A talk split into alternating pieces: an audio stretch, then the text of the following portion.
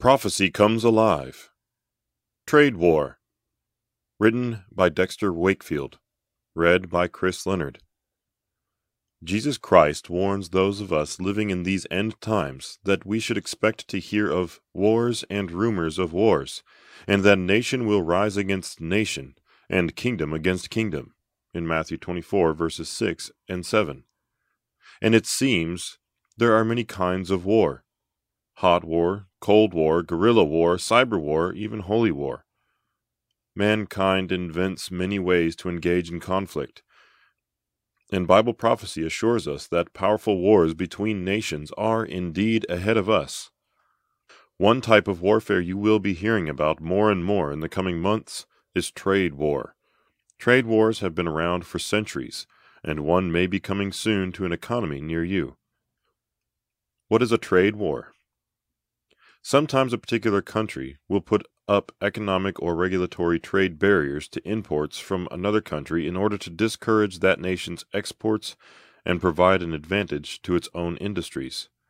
A government may calculate that by reducing imports from the other country, it will protect its own industries and labor.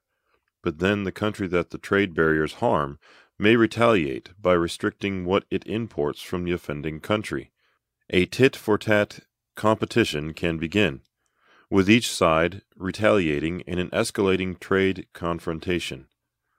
When two or more states begin to restrict each other's imports and exports through tariffs or other trade barriers, the outcome is called a trade war.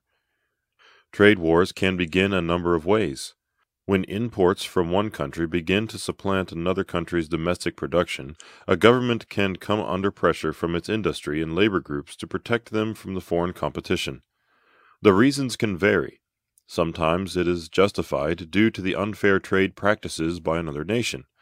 Or a country may have a severe balance of payments deficit with other countries and must restrict imports in order to avoid national insolvency. But often, Protectionism is the result of one side's desire to benefit at the expense of another. Greed can be a big motivator, both for businessmen and for politicians. What are the weapons in a trade war? One of the simplest ways countries restrict imports from other countries is to place tariffs, a kind of tax on imports from other nations. Tariffs make the imports more expensive and reduce the demand for the foreign products. This makes the products produced within the country more competitive and profitable, and regrettably more expensive for consumers. Another weapon is regulation. A country can add regulatory requirements to imports that raise their prices or prevent their import altogether. Sometimes a country will engage in currency manipulation to make its exports more attractive and imports less attractive.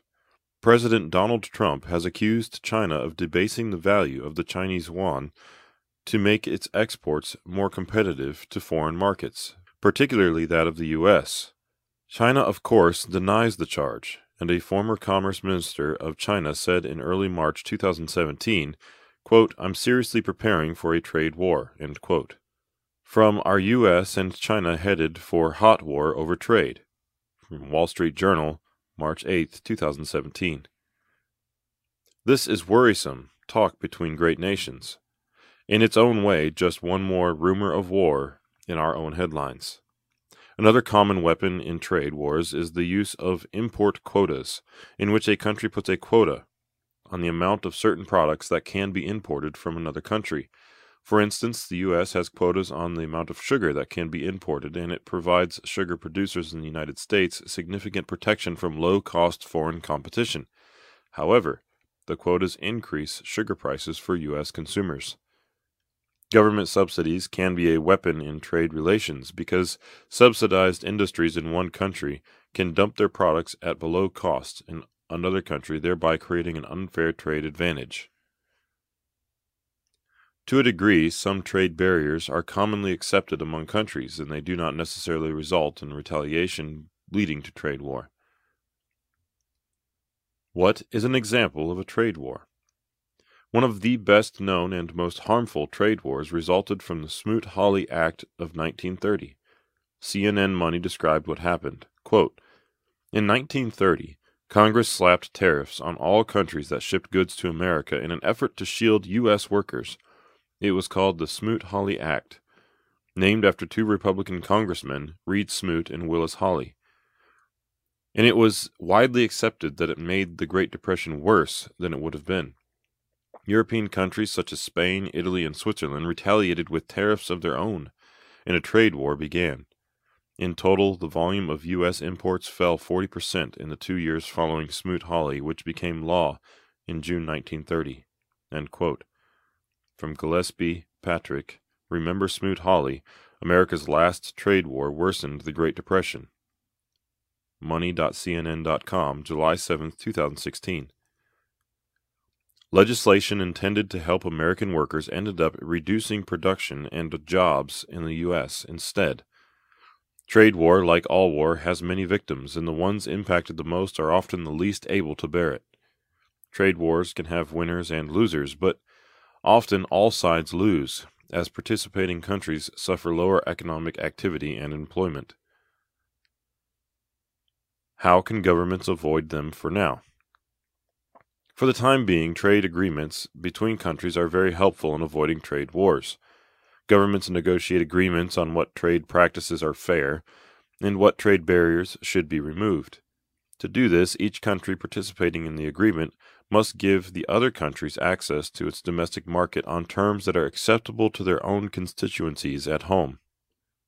That can be a difficult process, but if done properly, it increases economic activity in each country involved. The Bible has an even better explanation for the problem of trade war and how to solve it. The Apostle James wrote, Where do wars and fights come from among you? Do they not come from your desires for pleasure that war in your members? You lust and do not have. You murder and covet and cannot obtain. You fight and war, yet you do not have because you do not ask. You ask and you do not receive because you ask amiss, that you may spend it on your pleasures. James 4 verses 1 through 3. Consider what the Apostle Paul wrote to the church in Philippi. Let each of you look out not only for his own interests, but also for the interests of others. Philippians 2 verse 4. That would certainly produce a favorable change in trade relations everywhere if nations obeyed it, but that is not likely to happen in today's world. There is bad news and good news about this situation. The bad news is that human nature has not changed, and prophecy speaks of conflicts between nations getting far worse before they ever get better. Read Revelation 6, verses 3 through 4. The good news is that the Prince of Peace, Jesus Christ, is returning to set up a righteous government, and he will prevent all wars among nations in the future. That is the good news, the gospel of the kingdom of God. The prophet Isaiah recorded what Christ will do. He shall judge between the nations and rebuke many people. They shall beat their swords into plowshares and their spears into pruning hooks. Nation shall not lift up sword against nation, neither shall they learn war any more. Isaiah 2, verse 4. We can expect that promise will include trade war as well.